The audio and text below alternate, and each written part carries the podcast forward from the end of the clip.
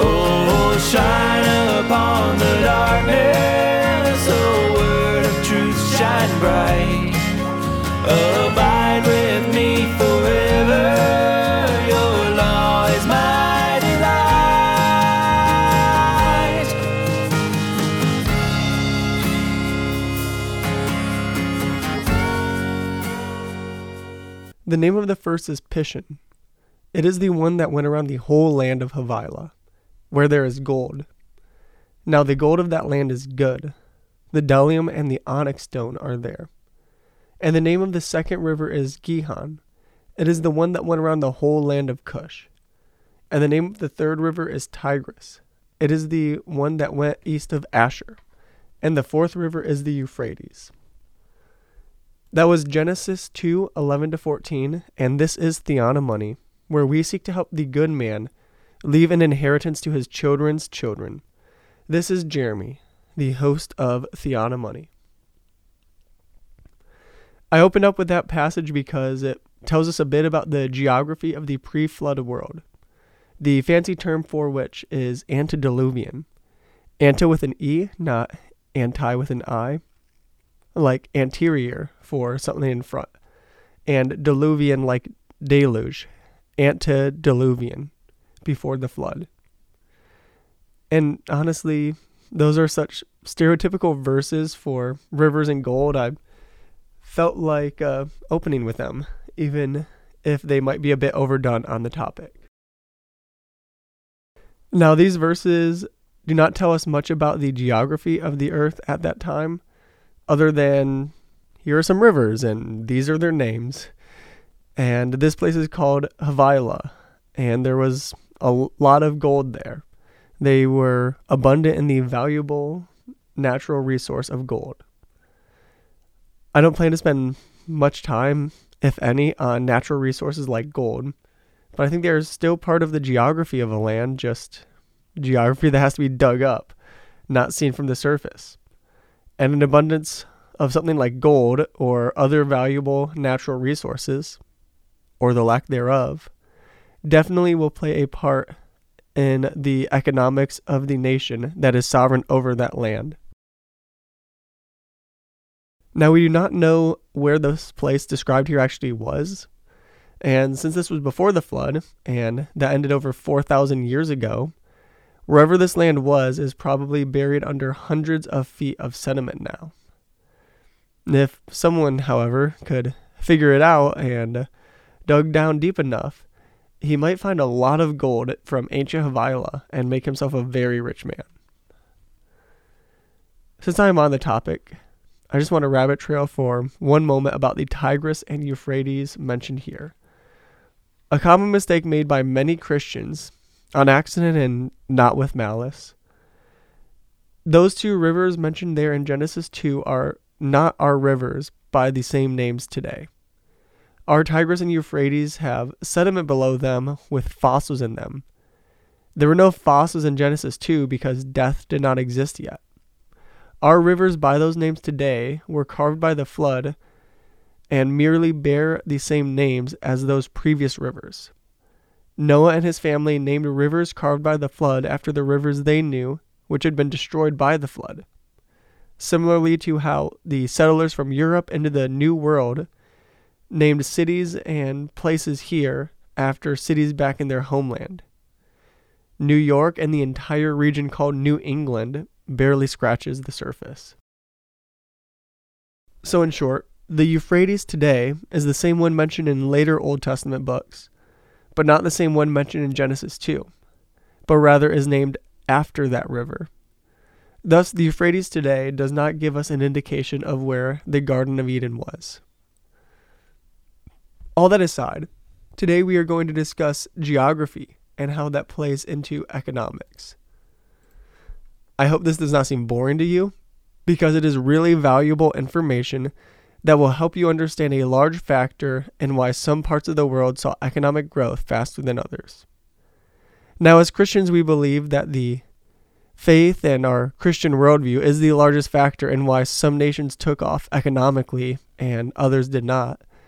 But complex things like macroeconomics include myriads of factors and the faith of the people is merely one of them, no matter how large that factor is.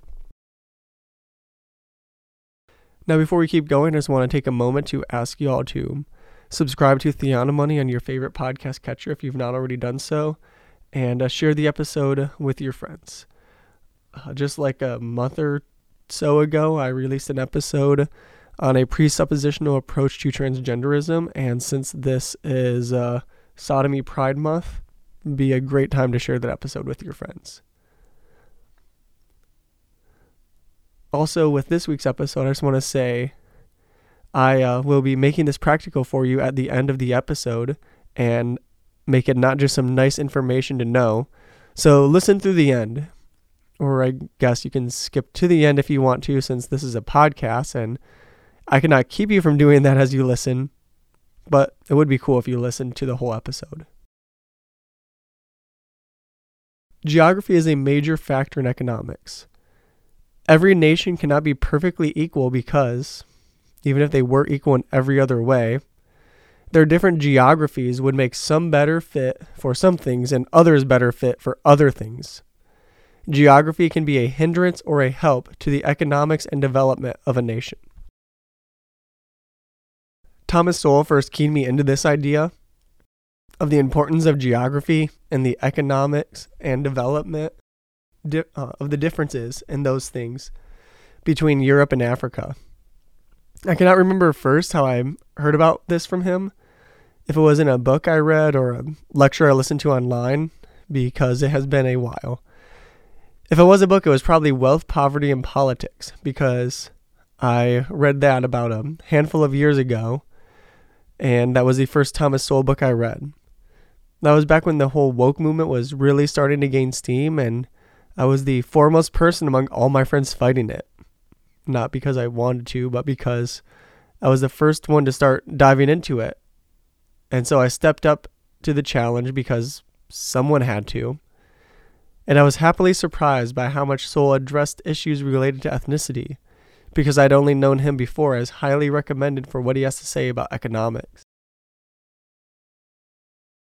So, we are going to look at some examples of geography influencing the economics and development of nations, primarily contrasting the continent of Africa with Europe and North America. I found an article by Thomas Sowell that mentioned some of the information I first heard from him several years ago, so some of this is coming from that article. I will link it in the description of the episode if you want to check it out. Also, just because someone is going to try to claim that what I'm about to say is racist by the mere fact that it says some stuff about Africa that is not as good as stuff in North America or Europe. One, this is geography. The ethnicity of the people living there did not determine the geography. Pretty confident about that one. Two, Thomas Sowell gave me a lot of this information and he's black.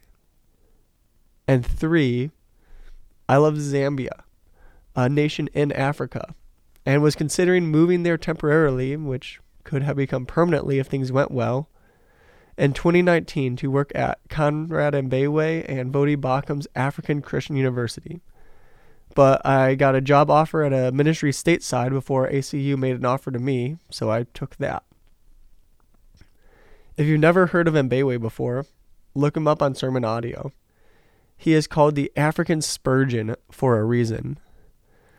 Although uh, one time, I think it was Josh Buice, said that Spurgeon should be called the African Mbewe, not Mbewe the African Spurgeon, because Mbewe is so good. Future Jeremy here. The English Mbewe was the joke made about what Spurgeon should be called, because Spurgeon is English, not African. Used the word African too many times there, and I guess I just accidentally used it one extra time. Back to the episode. When you think about major cities, particularly major cities that are at least a century or more old, you tend to think of them as on or close to a river or lake or some other body of water. You might not even consciously think about that, but now that I just said that, you might think about it for a moment and realize how true it is. It's just one of those things that like you knew but you didn't really think about, so you didn't really know that you know it. And that's just here in the United States.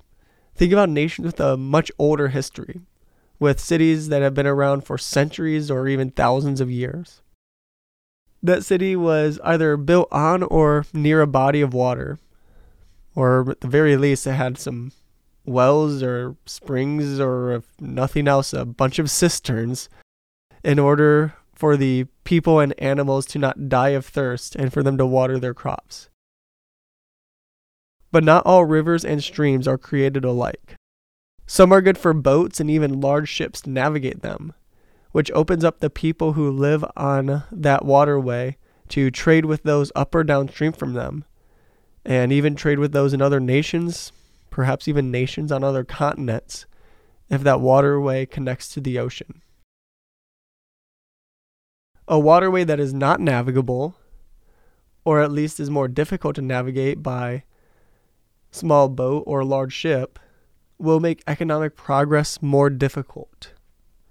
Trading and interacting with other cultures really helps a people group to develop as they exchange their inventions with one another, and both develop more quickly as a result. In the article I mentioned, Sowell writes that navigable waterways are more scarce in Africa than in any other continent. An aircraft carrier can dock on the Hudson River in midtown Manhattan, but there is not a single river where that is possible on the vast continent of Africa, which is larger than Europe or North America.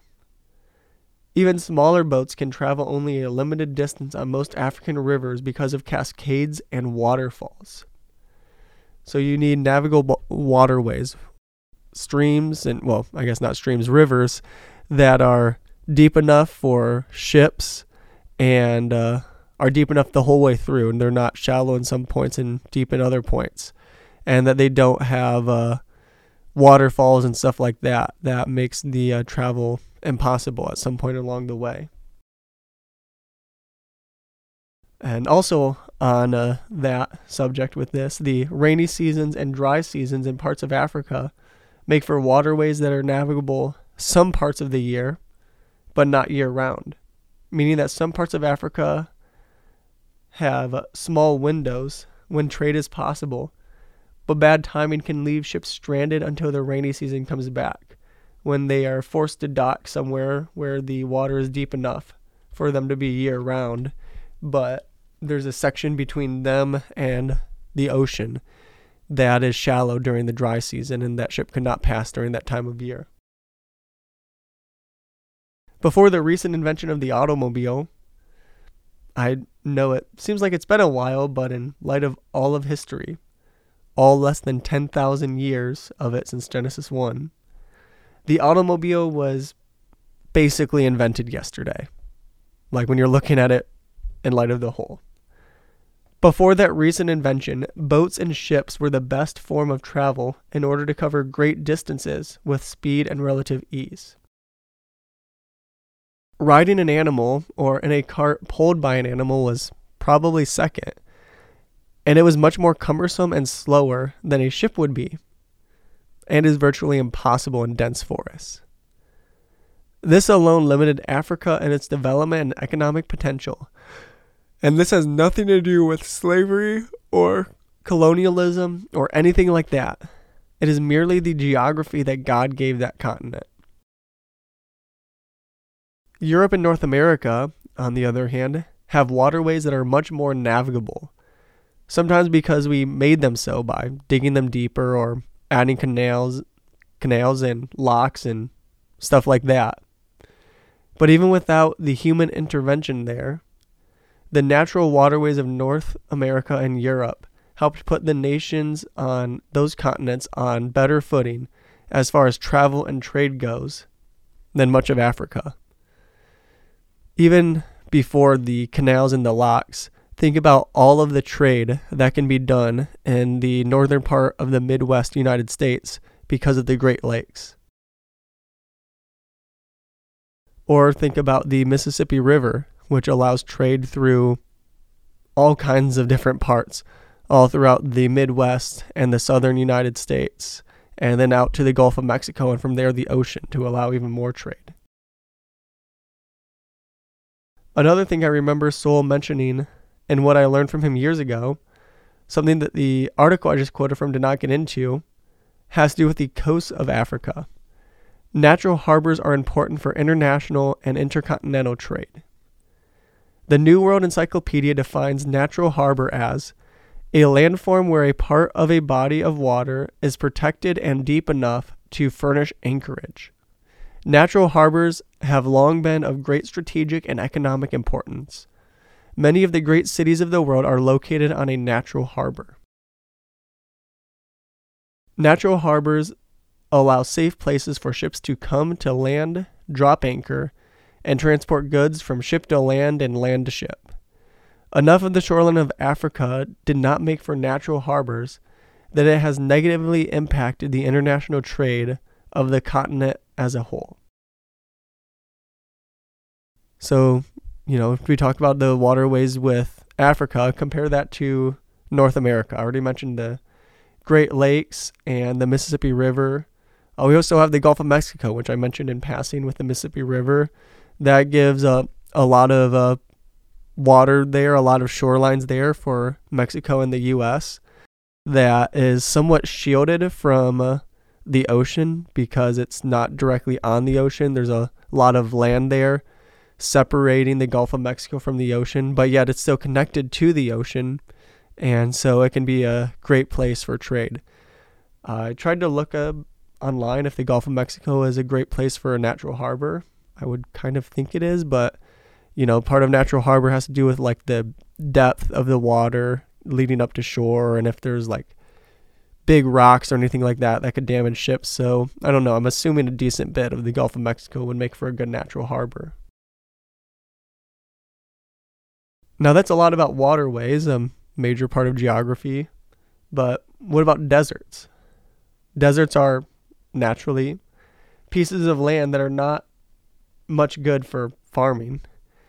The more desert land a nation has, the more negative economic impact it has.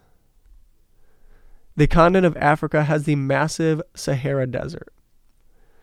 The Sahara was not always as big as it is today. I heard about this in the past, probably also from Thomas Sowell in that same place I already mentioned that I cannot exactly remember. But in trying to do research on this, I was having trouble finding more support. I think what I'm about to say is still accurate, though to what degree it is a factor, I am not sure. It might only be a small factor. So hear this, but take it with a grain of salt.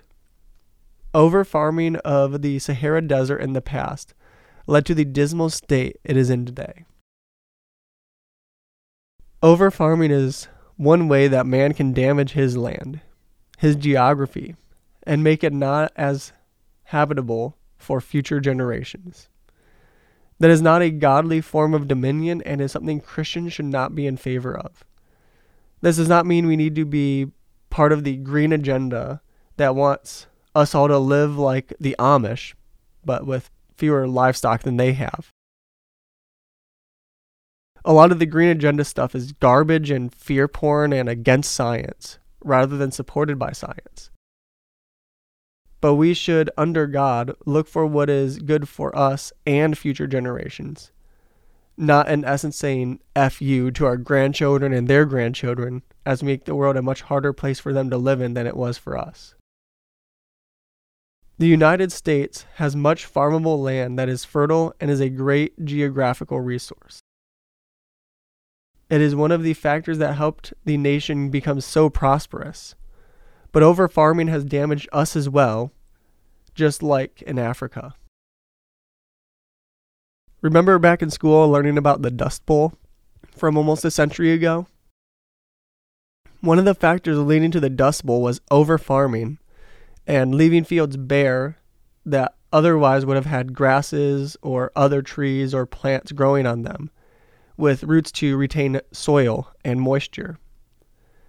Not being wise with the land, such as letting ground lay fallow occasionally as God directs in Scripture, you know, such as not doing stuff like that, and opening up the soil in unused fields to be blown away by the wind by not having trees line fields or growing weeds when not using the land and then killing the weeds to become mulch in your soil.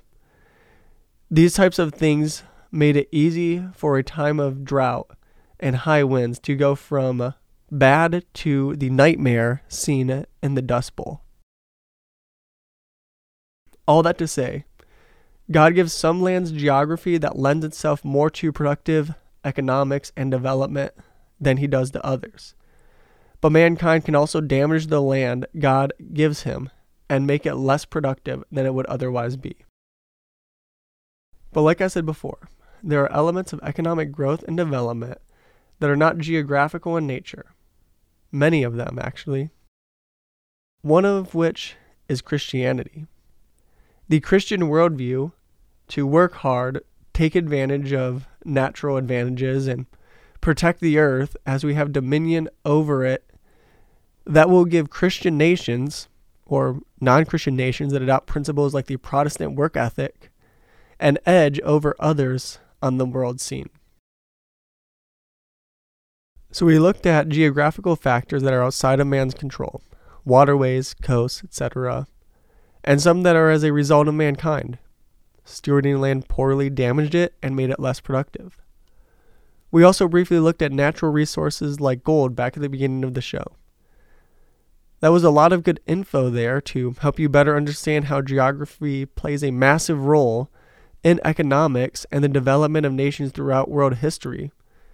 But let's make this practical for you. How can your local geography help or harm your business ideas and potential or current sources of income? If the geography harms everyone, can you find a way to get around that where others have failed to get a good niche for yourself? Or maybe just to be more efficient than your competitors? Here's an example it can be hard to make it as a farmer in the mountains. So, before modern technology, living in the mountains often resulted in those people struggling to compare to others. But the farmer who builds some terraces on the side of the mountain has an immediate massive advantage over other farmers around him. And if he maintains those terraces and uses his income to build more, he will ba- pass down to his children a distinct advantage over their competitors. Even when they copy his idea, he can be one step ahead in building more terraces. Or another question Look at how your local geography helps your current income or idea for income. Is there something in the surrounding geography you can use to make yourself uh, more efficient, whether in monetary cost or in time? Or is there some edge that something in your local geography can give you? Maybe you make drinks and some local spring of water, for whatever reason, tastes better than other sources. So you buy the land it's on and use it to make your beverage taste better and thus increase sales. Those are questions I cannot answer for you, but you can look around yourself and see what resources you have at your disposal based upon your local geography. Things that you can take advantage of to make money for yourself and either start a new market in your area or take market share from those already established. Be creative. Is there something that no one in your area produces, and so this item is constantly shipped in from other places?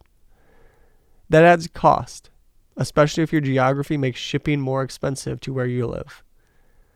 Could you produce that good yourself for cheaper than the other person is able to produce and ship it to your area? If so, you can make money off of that. A lot of money if it's something that people buy frequently. So, what can you do with your local geography to put yourself in a better economic standing? That was this week's episode of Theonomoney. As we go, I want to remind everyone that the law of the Lord is perfect, sure, right, pure, clean, and true. So go apply that law in light of the gospel of Christ's atoning death and resurrection to every area of life. Grace and peace, friends. Silver precious pure gold, your law soul. It revives me and satisfies me. Your law is sweet.